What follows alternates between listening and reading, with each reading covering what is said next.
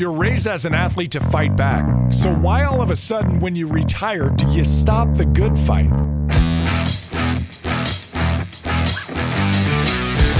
This is Finding Center with Nick Hartley.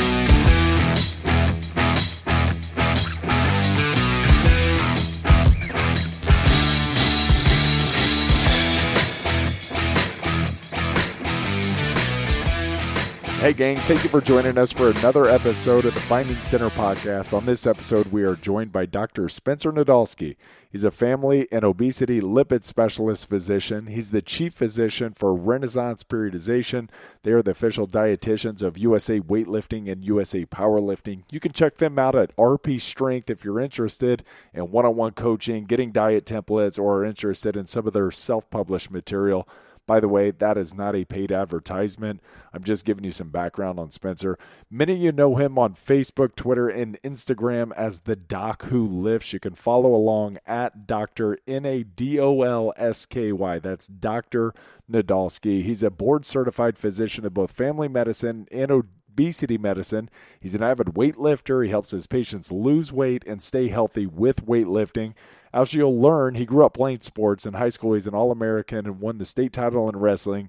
He was All-State in football. He went on to Michigan State University to play football and to wrestle, then transferred down to North Carolina where he studied exercise physiology. And while doing all that, he did very well as a heavyweight wrestler, earning all A C C honors, got a runner-up finish at the league championships, earned an at-large bid to the N C double A championships where he went three and two at nationals and finished just one win shy of that highly coveted All-American honor. So as a former wrestler, I had to throw that in there because I still hold wrestlers in the highest regards. The toughness, the discipline, the strength. I love it all.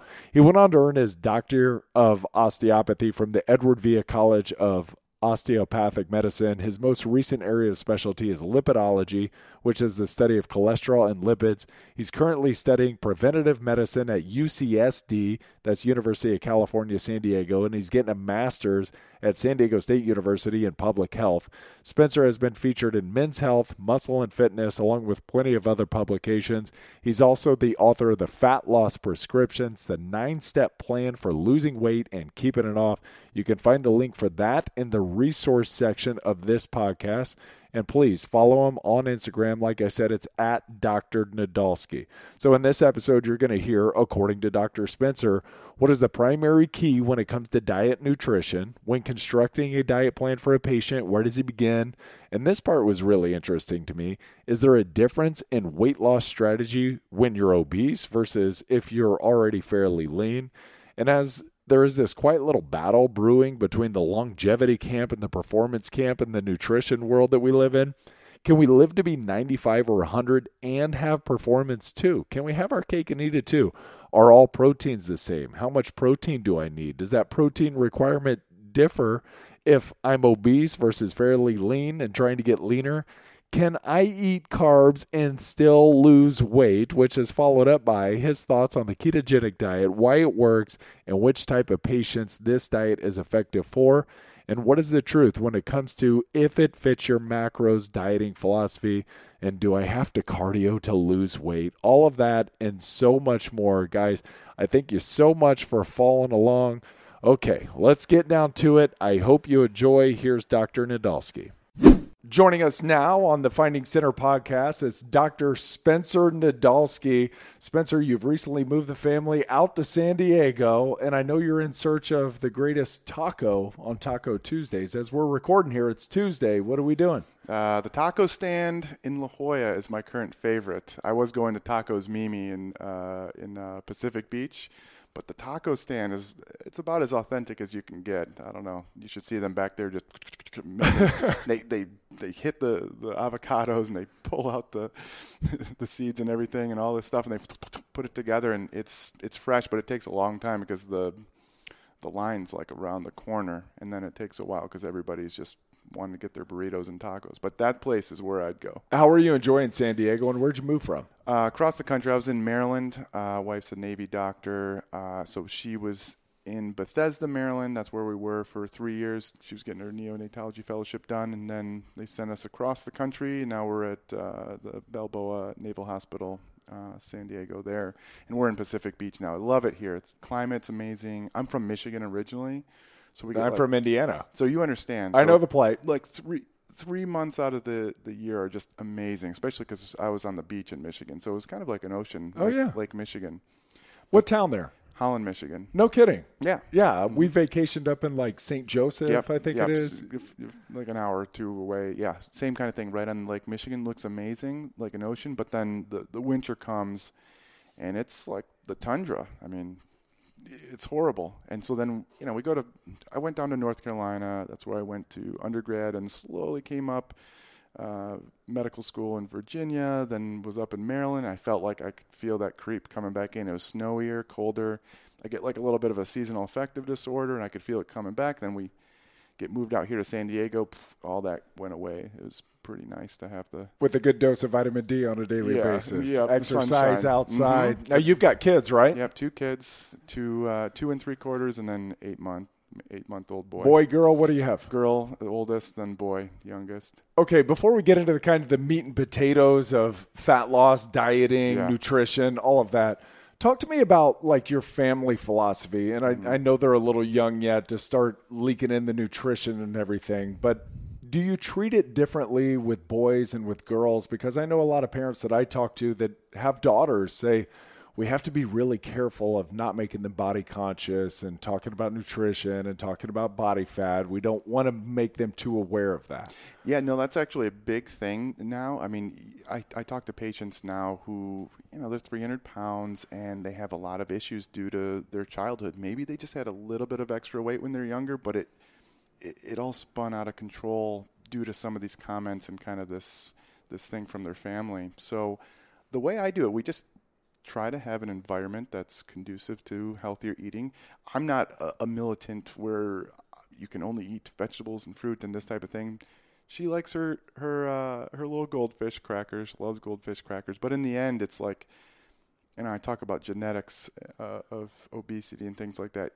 I will see her stop eating crackers when she's finished, and I'll see other kids who, you know, their parents aren't as lean as we are, and the kids will keep eating. And and that has to do with the brain and the, the communication between the gut and the brain and hunger, satiety signals. So, uh, you know, we try to have healthy food around and, you know, try to just expose her to those things. And we don't talk about like, hey, you need to eat this, this, and this. We just let her eat whatever and try to surround her with good, healthy foods and uh, don't make a big deal about it. Now with the boy, I mean, he's...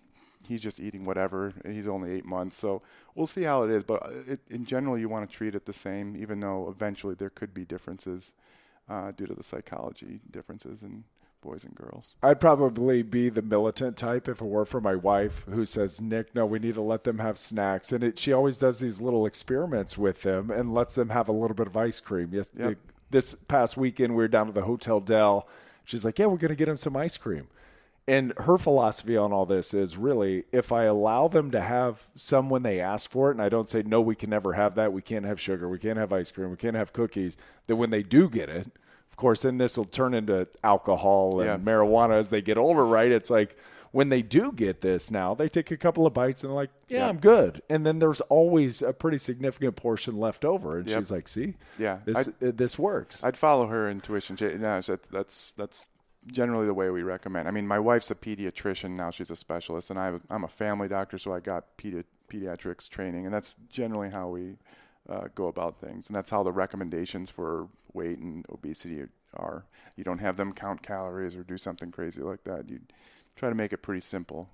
Talk to me about your background, and, and you mentioned a little bit, went down to North Carolina. Yeah. I think you were a wrestler, right? Yeah, I actually went to Michigan State to play football, ended up wrestling at North Carolina. Long story, we could talk about that at some Wait, point. Wait, get into but, that for a minute. Okay, so who was the head coach okay, of Michigan State? Bobby then? Williams. Okay, Bobby Williams. I don't know if he's he's now at I think Oregon at Oregon now, but he he was Saban left Michigan State. Bobby Williams uh, uh, took his place. Uh, Saban went to L S U, I guess. Yes, and it was always my dream. I was a state champ wrestler. I was all-state football in Michigan, which is significant. Yeah, it was. I Michigan mean, it was, wrestling's really yeah, it was good. A, it was that was a big deal, and so I just you know everybody's like you just need to go wrestle. You can't do both. And it was just my dream to play at Michigan State. They didn't give me a scholarship. They said, but you can be a preferred walk-on. And I said, you know what? I'm going to go play football or fullback uh, for M S U football. That's what I wanted to do. Well, he got fired in that season. I don't know if you remember Jeff Smoker, all these guys. Oh, that's there was, right. There were some there were some drug issues going on, and we just it was after a, a big-time defeat to Michigan, our arch rivals, and um, they they. fired him. I remember giving him a hug the next day after they fired. It was really bad, and and I was so excited because I was I, before that I was I was doing really well. I think I was going to earn a scholarship and everything. So then this guy John L. Smith came in from Louisville, did a spread offense. They they're like, we don't have fullbacks anymore. Fullbacks not existing. And I'm like, they're like, go with the linebackers. I'm like, I'm not gonna I'm not gonna earn a starting position at linebacker at this point. And the wrestling coach at the time was like, well, come wrestle. My brother, who had just graduated, was a very good wrestler at Michigan State. He's like, we'll give you a scholarship to wrestle. And I said, okay. And my brother's like, are you sure this was your dream to play football? So I wrestled for a year at Michigan State, but I was like, I still want to play football. So I ended up transferring to U N C to do both. I thought I was Bo Jackson. I'm not Bo Jackson. Oh, I like that. I, yeah. Like, I really thought I could do everything. I was going to go to medical school. I was going to play football and, you know, maybe make it to the N F L or maybe be an All-American or or just at least start and then be an All-American wrestler at some point.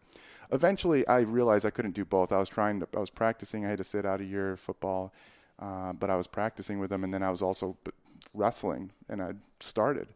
And I was like, I can't do both. And I chose wrestling. Did really well.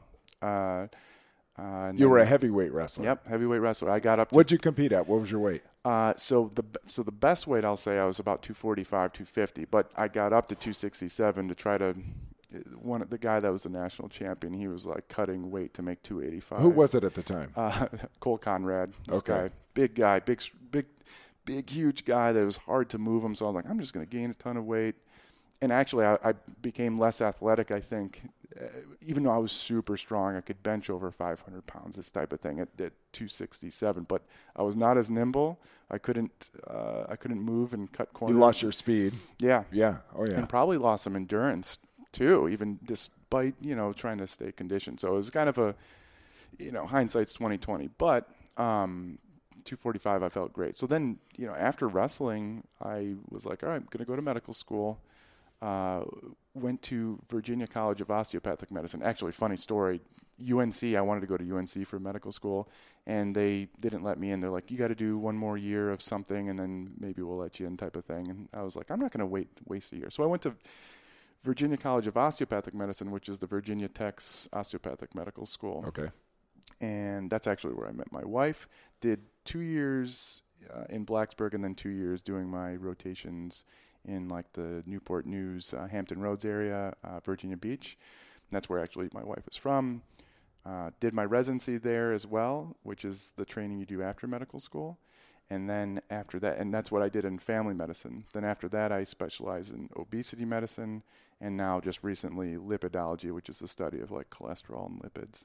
So, um, and now I'm actually in training again because I wanted to learn more research, and I'm doing at U C S D, I'm doing preventive medicine and getting a master's in public health at San Diego State. So I'm I'm, I'm gaining all these credentials. Continuing but, to learn. Uh, yeah, maybe I'm a lifelong learner, or maybe I just, you know, never want to grow up. I'm not really sure. Are you practicing in San Diego? Yeah, so I do all telemedicine now, um, but I do pra- like I do go to clinics, like uh, refugee clinics and things like that in the area. No kidding. Yeah, you are doing it all. Now, try, try. You're gonna you're gonna get a lot accomplished in this life. Now, you're also the chief physician for Renaissance Periodization. Yes. Disclaimer: I've used R P's templates Good. before. My awesome. wife used them. We've got them over in the filing cabinet over Perfect. there. I talked to a gal at the gym today who's used R P. That's great. What What's your role with them? So I am kind of their, so, you know, you talk, chief medical officer, whatever you want to say, chief physician. I am taking over their coaching portion. I also help with um, Uh, creating new templates and kind of simplifying, going more to the masses. So if you notice that a lot of their stuff is geared towards athletes, right? Yes. The thing is, like, yeah, same, power lifters, weightlifters, yeah, physique, physique athletes. athletes, and it's very it's advanced to where like most of the population could dial it back and use the same principles and get amazing results without being uh, as tedious, I'd say, uh, and without having to go that extra cherry on top to get extra results. Like, they just need to do seventy-five percent of what those templates do to get the results that they want. So they brought me in as kind of a, a it, the thing is, they went to Michigan, the two guys, Nick and, and Mike. It's funny. They went to Michigan. So every time that Michigan loses, like this past weekend. Like this past weekend. We're going to Wisconsin. I, you know, make some funny comments about Jim Harbaugh or something like that. And they were, you know, we send each other back funny text messages. But um, so I met them a while back. And it's like the way that they were doing things was similar to how I was practicing in actual practice. And so I was like, look, guys, what you guys are doing is what I do with, in my obesity practice and everything like that. Let's work together. So then they brought me in, and now we create these more simplified templates. And now I'm working with them to maybe uh, help simplify their app for a version. I don't know if you've used their app. I have not yet. And then from a behavioral standpoint, uh, behavioral change, and then from a medical standpoint for weight loss, they wanted me to be there to help their coaches and help, you know, hopefully spread uh, R P across the world and to the more general population. Now describe your personal, and I guess it falls into alignment with R P's, your nutrition philosophy. So in general, energy balance is the most important thing. Energy balance is basically the calories in versus calories out. If you're if you're taking in fewer calories than you're burning, you're going to lose weight. And most of us want to lose just fat, but some people actually would, wouldn't mind losing some muscle, which is a whole nother story. But in general, we want to lose fat. So energy balance is, is key. Now, the next thing in line, you may want to get enough protein in order to spare your muscle while you're losing weight. And also combine that with a good resistance training program and also, of course, aerobic training for cardiorespiratory fitness. But then they also emphasize vegetables and a quality, I'd say a quality diet. So if you look around and you see these, if it fits your macros type of yes. uh, people, so they basically say it's just calories and macros, and that's true for when it comes to weight loss. But if you're looking at overall health and dietary patterns, you still want to eat healthful foods. So they do what I did in the clinic is they basically combine this idea of if it fits your macros and, and certain dietary quality, and they put it together. And so they do meal templates, and that's what I would do with patients. So we'd go through and say, you know, you don't need to actually have a specific meal plan. Like you don't have to eat chicken breast or tilapia and broccoli and brown rice in every meal. You could have turkey, you could have egg whites, you could have cottage cheese, you could have uh, Greek yogurt, you could have tofu, you could do lentils, beans, you could do other things that that are in that same category of protein and swap it out for different things. You don't have to have it specific. Like there's nothing special about tilapia. People think tilapia will thin your skin. There, there's nothing. It's just protein. It's just okay. And then, so in your head, all proteins are the same. I mean, in in terms of, let's say, magical fat loss, there's no magical fat loss. The, the proteins will have different. They come packaged in different foods, and they do have different nutrients in it. But there's probably there's no inherent property of tilapia that's going to be better than, say, turkey or shrimp or, you know, egg whites or something like that. And then what kind of, if you were to give a recommendation as people are losing weight or maintaining weight, what, what kind of protein recommendations for a man and a woman? So in, so if you look at the obesity literature, you're you're looking at upwards about thirty, thirty-five percent uh, of total weight protein. But the way that a lot of people do it now is more of like a pound or a, a gram per pound of body weight. And then th- there becomes a point, though, where if you have a lot of excess body fat, you don't necessarily need the gram per pound. Then it's more it starts getting based off of gram per lean pound of lean body mass. Because at some point, you, you, if you're four hundred pounds, three hundred to four hundred pounds, there's a lot of excess fat there. You don't need that. You don't need three hundred or four hundred grams of protein. You probably only need like two hundred or two hundred fifty. So it starts because losing the muscle mass is okay as well. Well, you don't need, you'll lose more fat. The more fat you have, the more fat you're going to lose instead of muscle as you lose weight. Okay. Does that make sense? Yes, and, it does. And so like if you're leaner and you start losing weight, you, you don't have as much to spare. So you have to be very careful about losing weight. You don't want to lose weight too quickly. Whereas if you have a lot of excess fat, if you're, if you have thirty, forty percent body fat, you could lose fat quickly. You could, you could take your calories down and not worry about losing muscle so much. But if you're, you know, lean, uh, you want to go slower because the faster you go, you're probably going to lose more muscle as opposed to fat. So for like example, I was an N F L lineman, of course, mm-hmm. two hundred ninety-five pounds. I got down to two oh five really quickly. That's amazing. But I also lost a decent amount of muscle right. mass. So if other guys are going through that transition period, or people out there are two hundred ninety-five pounds, I was over twenty percent body fat, I would imagine, easily. Mm-hmm. Would you say just set your protein limits not at two hundred ninety-five? Would you say set it lower, two hundred twenty, two hundred? I would have said that, yeah. Okay. Probably around there. It, it, it ends up, it would have been a, about a gram per, per pound of lean body mass for you. So if you're at twenty percent, yeah, I would have been like two, you know, two hundred twenty, two hundred fifty grams of protein for you would have been fine. And the thing is, as you lost weight, you wouldn't have need, needed that much either. That would have come down. So, the, and the biggest thing would have been like, you know, rate of weight loss, enough protein, and then the resistance training. So I don't know how, I don't know how you lost the weight. It'd be interesting to hear how you did it. But, um, but if you were making sure you're lifting hard, getting sufficient protein, and then your rate of weight loss about a half a percent to a percent of body weight per week would have been about right. That seems to be a unifying principle amongst kind of weight loss experts is you've got to keep your protein relatively high, a gram, a gram per pound of body weight. And then the other one would be the resistance training. Yeah. I mean, obviously just looking at you and knowing your background, wrestling and football, you love it. Yeah. But then as far as like your patients are concerned, when dealing with your patients and people are trying to lose body fat, is resistance training one of those u- unifying principles where you say, we'd also like you to lose some weight. Yeah. So, or we'd also like you to lift some weights to lose weight. It's not something. So if, if I had a patient, let's say they, you know, I say they have obesity, whatever, their B M I is thirty-five, forty, or if you go by body fat percentage, we'll say thirty, forty percent body fat.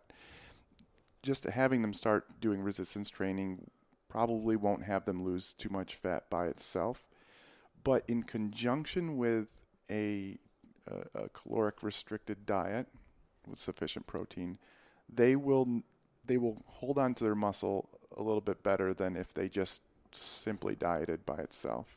And that's important for multiple reasons. We want to keep our muscle, not just for aesthetic purposes. The, the patient cares about the aesthetic purposes probably the most. And generally when you're younger, at least you care about that most. And then it starts going into health stuff. But for health purposes, the more muscle you have, the more storage depot for for uh, glucose that you have. It's it's metabolically active and healthy to have it. And then even more so as you age, and hopefully age gracefully, uh, you know, you get into your sixties, seventies, hopefully you have enough muscle to actually function well. So you see a lot of people that they live long, but they don't live, th- their quality of life goes down because they don't have a lot of muscle. Uh, it's not just quantity, it's also quality.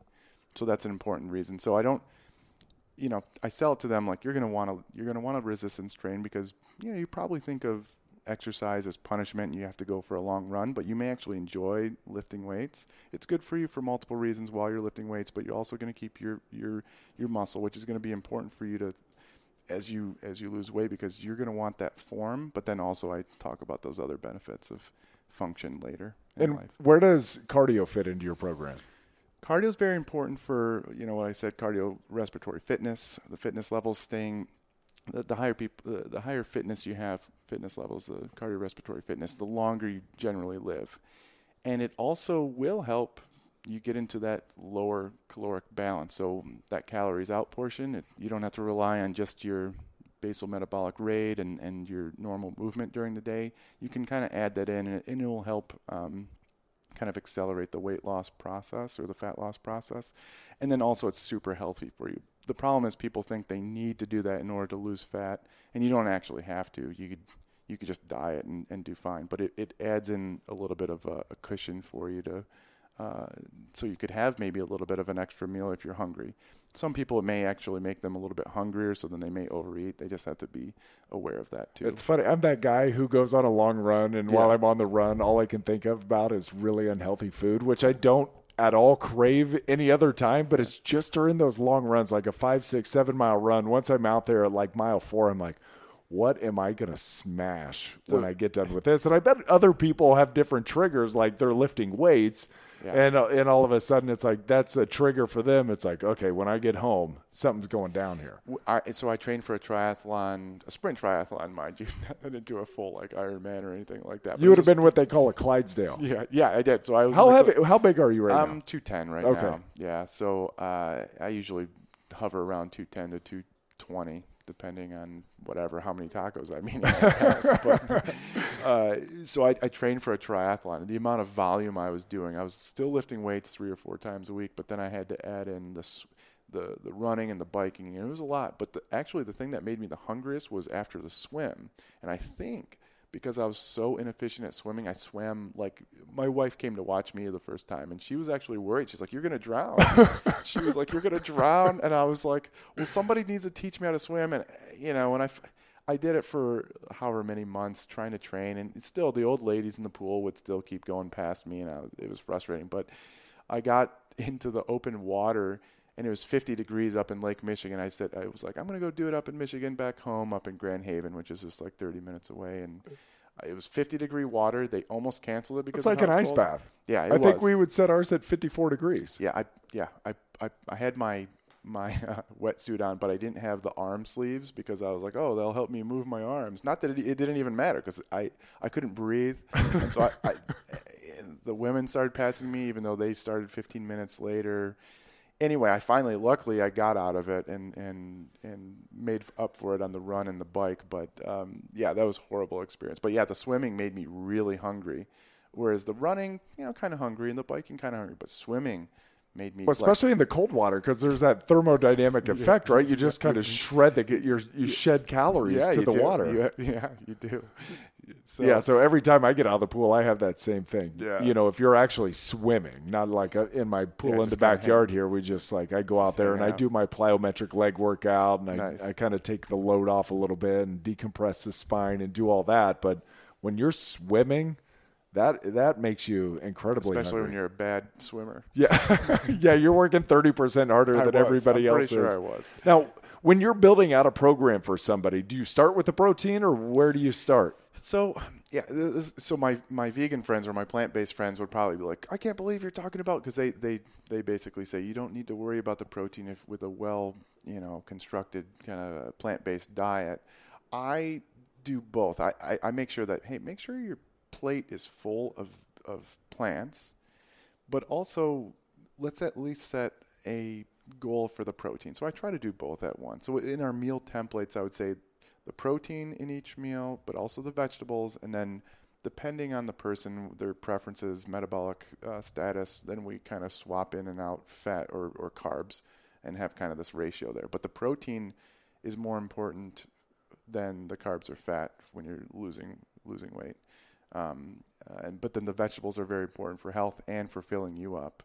Although some people argue. Yeah, satiety reasons. Yeah. For me, I just love throwing everything on a bed of romaine. Yeah. Like an, an entire yeah. head of that thing. And it's like, let's get this thing as full as possible. Yeah, that exactly. way I'm not just going back to the pantry and right. shoving nuts down my face. Yeah. Because that, that happens to be a huge craving of mine. Yeah, yeah. So is there any type of ratios that you look for after that? Or does it come basically like you mentioned having vegan friends who I would yeah. imagine are rather carb heavy. And then... Yep. I, I don't know where you're at. Well, I kind of know where you're at on the ketogenic diet, but I would imagine you also play nice with those yeah. folks when they come and they want you to build out a program for them. I mean, based on the Instagram account yeah. and, and the gentle ribbing that goes on yeah. there with you and the ketogenic diet people, where where are you at on all the different kinds of diets that, yeah. that we have around us? So all the diets will work. They all work as long as there's a caloric deficit. They will all work. The biggest thing, though, the reason ketogenic diets, they, they a lot of the proponents of ketogenic diets will say, no, it's it's due to your hormones. You're bringing your insulin low, and that's how you're going to get the fat out of your fat cells. Because if the insulin's high, the fat will stay stored. And actually, they've done metabolic ward studies and showed this isn't actually true. The reason that the ketogenic diets work so well in certain folks is if they have insatiable hunger and cravings. When you get into this nutritional ketosis and your ketone levels in your blood start going high, you actually, there's an appetite suppressant type of effect. If you add that on top of the, the restricted types of foods, the, the things, the, the foods that people overeat on are the things that have both fat and carbohydrate and usually salt and maybe some sugar thrown in there. So think about donuts, cookies, chips, you know, cakes, pies, those types of things, or even think about pasta with some butter on it and, and things like that. So if you go ketogenic, you you completely, those foods aren't available to you anymore, right? That's right. So that's one part of it. But there is actually a, a, a satiation, uh, a satiety effect of the ketogenic diet. Now, where I use the ketogenic diet is where patients have blood sugar issues, and, and blood sugar issues meaning like uncontrolled diabetes, type two diabetes, where they've had type two diabetes for a while, they've been on some medicines, they've tried to lose weight, and they may even lose some weight doing a, you know, another type of diet, but their blood sugars are still elevated. And that has partially to do with their pancreas isn't working as well anymore, and even if they lost a lot of the weight, their blood sugars could still be elevated because their pancreas isn't shooting out that insulin anymore. So if you put them on a ketogenic diet, they don't need, they don't have carbohydrates, their blood sugars don't go up as much, they don't need as much insulin to take care of it. So in those types of patients, uh, it can be very effective at lowering their blood sugars uh, well. They also, uh, historically, they've used it for uh, seizure disorders, epileptic Um, patients that have been refractory to um, uh, medicines. But I, I don't, they're seeing neurologists, they're not seeing me for that. So I like a ketogenic diet for that particular type of person, but um, there are a lot of people that feel they need to follow a ketogenic diet in order to lose weight because the latest guru says you have to do that, but you don't have to. So, you know, with R P, their big thing is like, hey, you can eat carbohydrates and still lose fat, and we have all these transformation pictures to show you.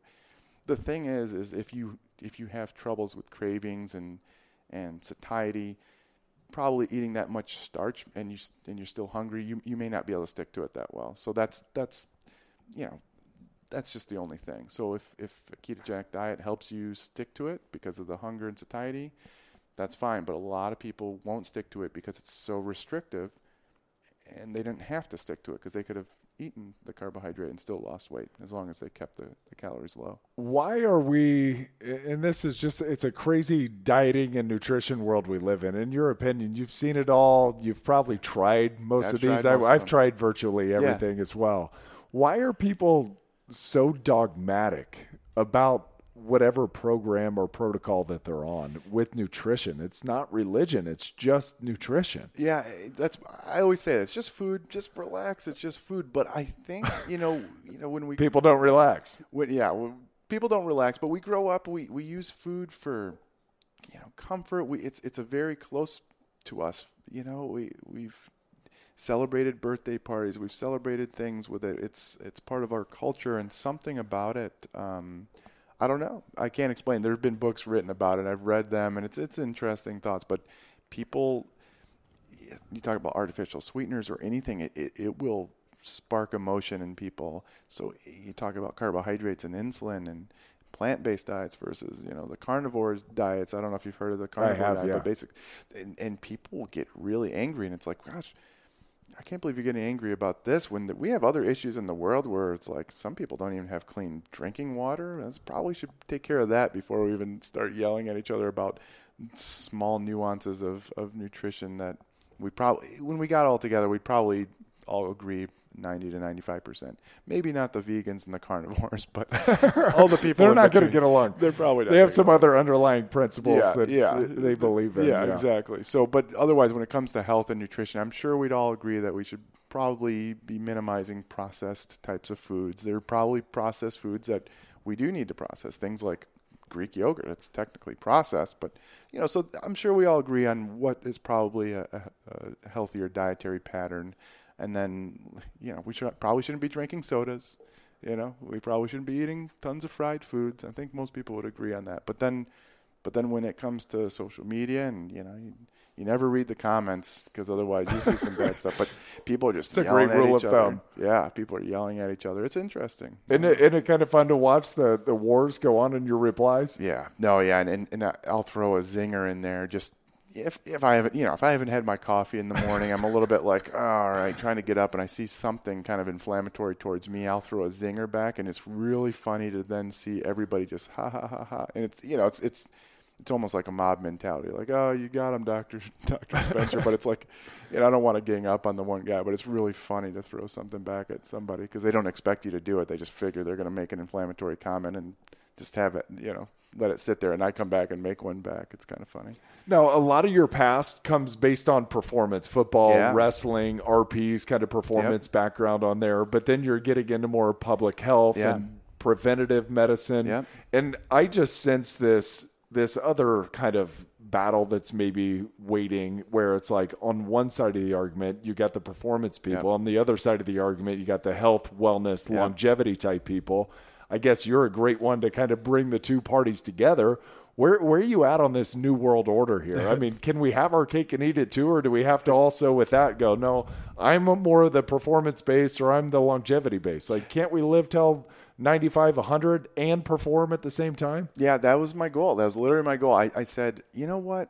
I'm using, I'm diving into the nutrition and exercise science when it comes to performance. I wanted to be great uh, at athletics, but I'm like, you know what? All, the same principles apply to the general population for chronic disease. So why can't we just take a fraction of that obsession with performance, trying to eke out that last little percent, uh, you know, to try to get to that Olympic elite level? Uh, why couldn't we take just a fraction of that and kind of apply it broadly? And so that was kind of the idea uh, that I would that I would do. And so that's what I did in the clinic. So I do think you can have your cake and eat it too, so to speak. Uh, I do. There, if you're going to be completely optimal in performance, you're probably not going to be completely optimal in longevity. And so the reason I say that is because high protein, super high protein diets aren't associated with longevity. Yet higher protein diets help with more muscle, and people with more muscle tend to live longer. So we kind of have this paradox. It's just, it's yeah, it's a total catch twenty-two, right? It it gets into the, the thing is you see these blue zones. Have you heard of the blue yes. zones? People live the longest. There's a lot that go into it. It's not just diet and whatever, but lifestyle, community, yeah, family, genetics. Those people don't, none of them eat a high protein diet. But then when you look at the, the experimental data that we see, so that's all epidemiological, meaning we just kind of look at what happened to them. We didn't make any intervention. Uh, we didn't, we just watched these people uh, or even looked back in the past at what these people did, and we didn't make any experiment. They just are there. So we're, we're observing it. Observational, some people would say. Whereas we have these randomized controlled trials or trial or experimental data where we, you know, put two groups on one type of diet and, and, and another group on another. And you look at uh, who, uh, loses the most fat and keeps their muscle, and it's like, well, these people with the higher protein compared to the lower protein seem to do better. And then when you look at the epidemiological data, there's people that have more muscle and they function better and they're stronger tend to live longer. So could we extrapolate that? I, I can't say for sure. I would just say that, I don't know, we when we look at the people who live the longest, they're not eating high protein, but it doesn't mean that eating high protein will necessarily kill you sooner. Does that make sense? We can't make that... Yeah. We can't make that assumption, but I will say that if I had to guess, I would say there's probably uh, the road forks somewhere, but I think we can probably be somewhere in between. And I do think if we go for only longevity, we're also going to miss out on some quality. And I think that's where some of these like carnivores will yell at the the plant-based or vegans, because what they'll say is, well, you're going to be under-muscled.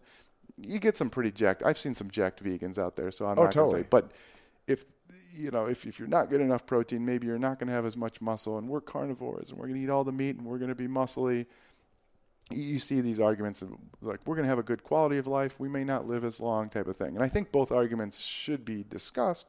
Whereas I'm sitting here going, well, I think we can eat vegetables and still have some lean meat and maybe not have too much protein, but enough protein to keep our muscle and build muscle and function and live quality long lives. So that's my stance, and I, I think you can. It's just I may not, we may not live to one hundred ten or twenty, but maybe we live into our nineties and, and function pretty well and have a good quality those last twenty years of life. Yeah, because there's that kind of interesting component where it's like, hey, you want a little bit lower protein, but then there's that point where it's like sixty to sixty-five years old where it's like, okay, now's the time to start jacking up that protein yeah. again. Mm-hmm. So you've got more muscle mass, yep. so you're not falling over yep. the place and you're not breaking your hips yep. and you do happen to live longer. I mean, it's yep. it's such a conundrum. Yep. I mean, really, it's a it's quite the challenge, and I guess maybe it's age-specific because yeah. as you're younger, you can probably right. tolerate more protein and should have more protein, and then as you get to, I guess, age-related disease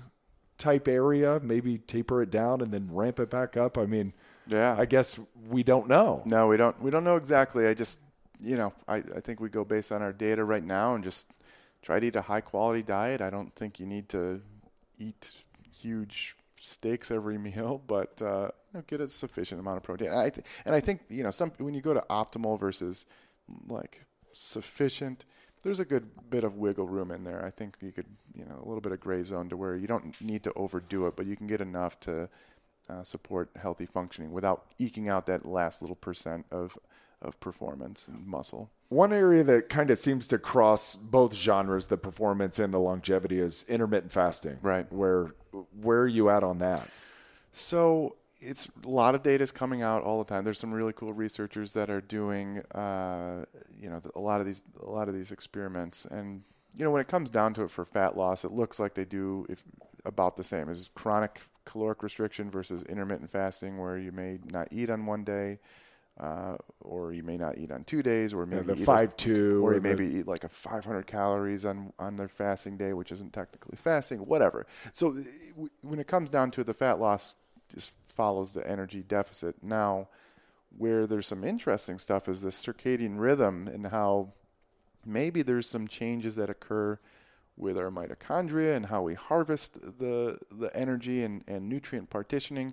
I think we're going to see, and maybe there's some beyond the weight loss, maybe there's some other health benefits. But it, right now, I'm I'm I'm one of those people that are uh, I'm cautiously optimistic, but I I'm skeptical as well, because everybody wants to take, you know, studies from mice or whatever and then extrapolate it to humans. Like, look. Look at this is so cool. Or take one pilot study done in humans and say, look, we saw this. Or they take a, a, a possible mechanism that they saw in humans, but in the end, it doesn't change the actual outcome. So it may be cool to see some marker change, but in the end, are you going to live longer? Are you going to feel better? Are you going to actually have some sort of hard outcome that's different, as opposed to just looking at these surrogate markers that look cool on paper but don't actually do anything? All right, give me your physical regimen throughout a week. Yeah, so right now I do three um, full body workouts. Sometimes, so it's sometimes two upper body, two lower body. I, I switch in between that and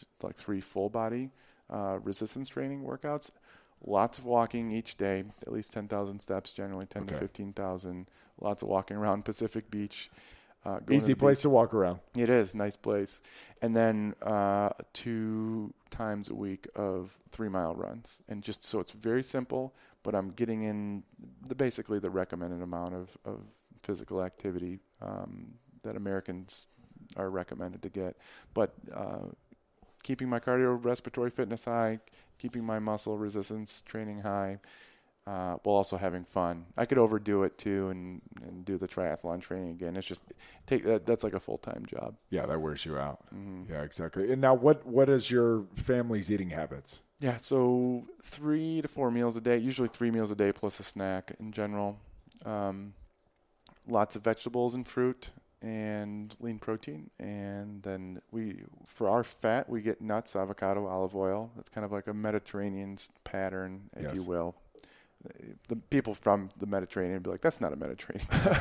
And I'd it's like, just I, what we've coined the Mediterranean. I know, it's just like, I know it's, it's on paper. It looks, looks like it, but it, what I'd consider healthful fats. Uh, and, and then from my carbohydrate sources are from lentils, beans, uh, and then other types of fruit and starches. But, uh, you know, I do, ha- I do eat dessert a few times a week. I, you know, uh, I'm not eating it all day, uh, but I do enjoy, um, a good tasting cookie, chocolate chip cookie or chocolate chip cookie sandwich from Baked Bear or whatever. Oh, there you go. Yeah.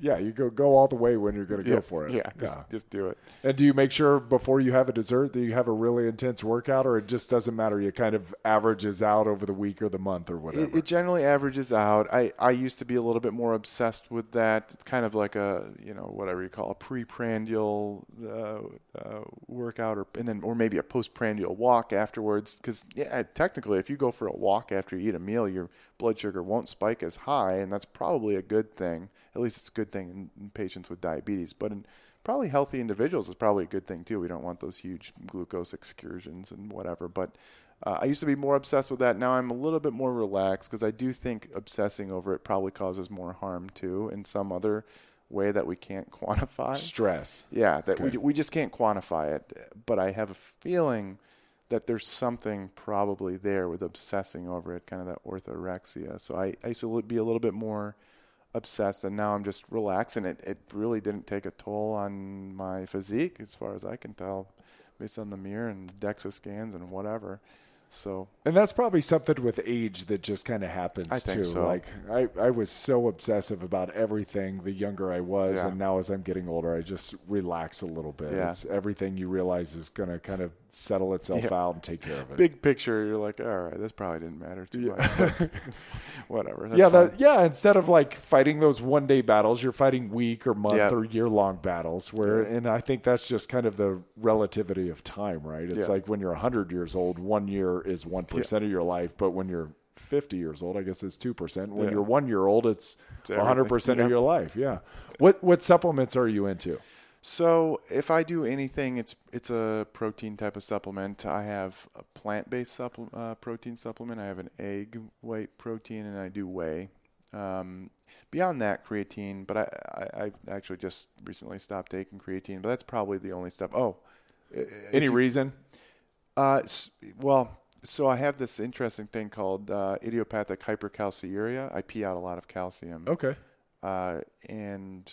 It has nothing to do with the creatine, but I was just like, I don't know. I was just going to stop it. I, I, there had not been any studies, but I when I found this out, I'm like, well, I take a lot of creatine, and I actually hold like about four pounds of water when I um, take creatine. So uh, I always it, find it affects my hamstrings. Really? I, I can feel creatine like, in my hamstrings, like I'm going to pull a hamstring.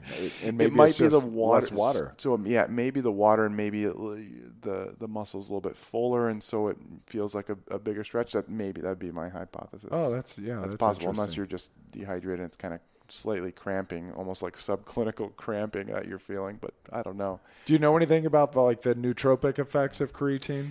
I mean, so, I hear people talking yeah, about that. Yeah, so it's they, they're looking into creatine and depression and all sorts of mental health issues. So th- there's probably something there. Um, it's hard to say. I don't know. There there are a lot of uh, myokines. You know, when you in your muscles, we, we thought there was like adipokines, but now we're we're finding our muscle has signaling all over the place. So there's probably something to that effect. I don't know. It could be something else though.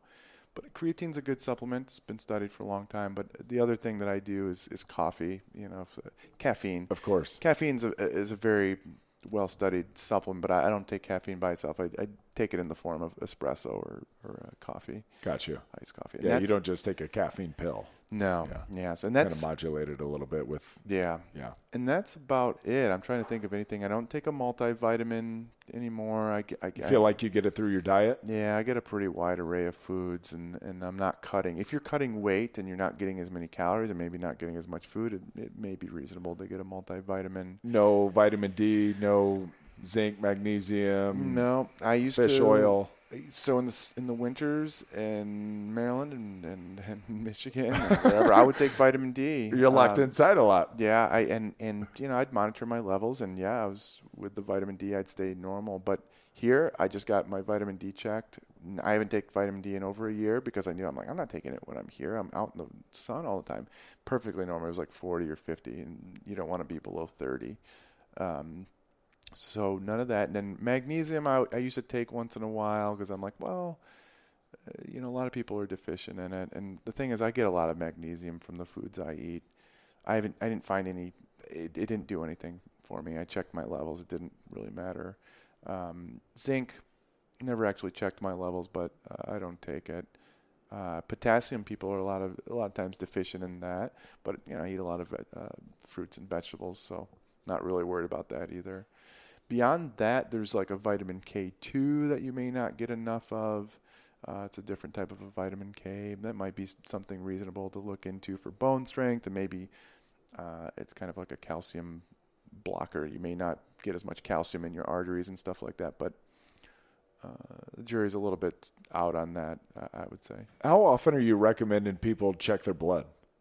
So it depends. If it's a person, healthy person like yourself, uh you know, and you don't have any medical problems, some recommendations would say, well, you don't need to check their cholesterol for another five years or whatever. In general, I check people that are healthy once a year because it's pretty cheap. A glucose, uh, uh, the lipid panel. If they're worried about their liver, we may check liver enzymes.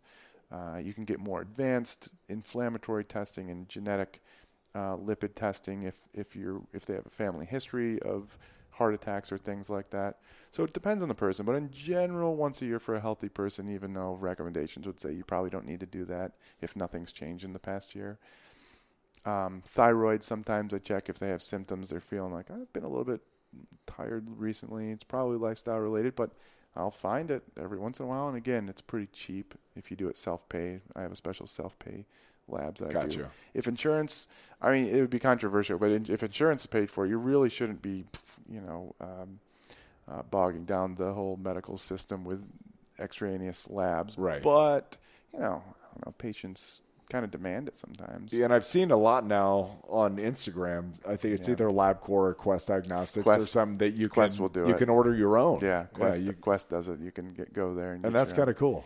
It is cool. I mean, so it, it, it's cool in that it, it can also lead to problems if you just say, I want to test a bunch of different things, and something comes back borderline positive. We have these pre-test probabilities, and so some things, if you order a bunch of things, something may be off just by probability. Just okay. uh, false positives and negatives or whatever.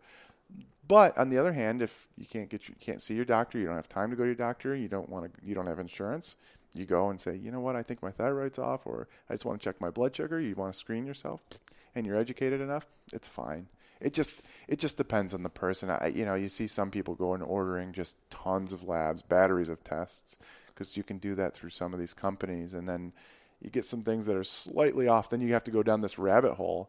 And you have to order now really expensive tests to really confirm it, and then there's nothing there. So it's it's a double-edged sword, but it, it can be very useful for some of these screening tests. Last thing, you got a, well, got a couple of things. Yeah. Lastly, where are you at on alcohol? Like, how how does that fit into the, somebody's program? Yeah, so you'll see people saying, of course you can drink alcohol while losing weight, and that's technically true. You can you can totally drink alcohol while losing weight.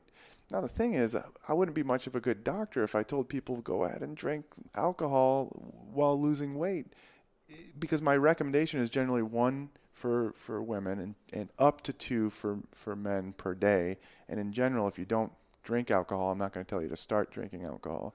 You know, some people are like, oh, it's cardioprotective. But really, when you start looking at the data, you start you start uh, uh, balancing the effect of the cardioprotective versus possible cancer and all these other causes. Yeah, like women's breast cancer risk yeah, go up. Lots of different things. Yeah. So, so it's kind of this balance thing where it's like, so if you don't, if you don't like alcohol, you know, don't start. But if, if you do like to drink alcohol, I'm not going to recommend more than one drink for, for a woman per night. If I'm, if, if, if there's like, look, I'm going to go have, I'm going to go have five drinks with my, with my friends. Is that okay? I'm like, well, what about three?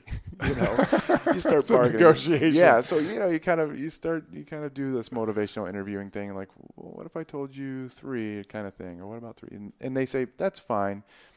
Uh, you can you can still lose weight doing that. It, it it is just calories. There there are some mechanisms to where your body does want to uh, metabolize that alcohol first. So if you're drinking the alcohol with like a big fatty bloomin' onion or, or nachos. I don't even think there's an Outback around here. There may be an Outback. I haven't had that since college. There may still be one. I know when I first got here, there was one in Mission Valley. Okay, yeah. So there may be one, but uh, some fatty load. So you, your body's going to want to uh, metabolize that alcohol first, and so you're probably going to end up storing that fat.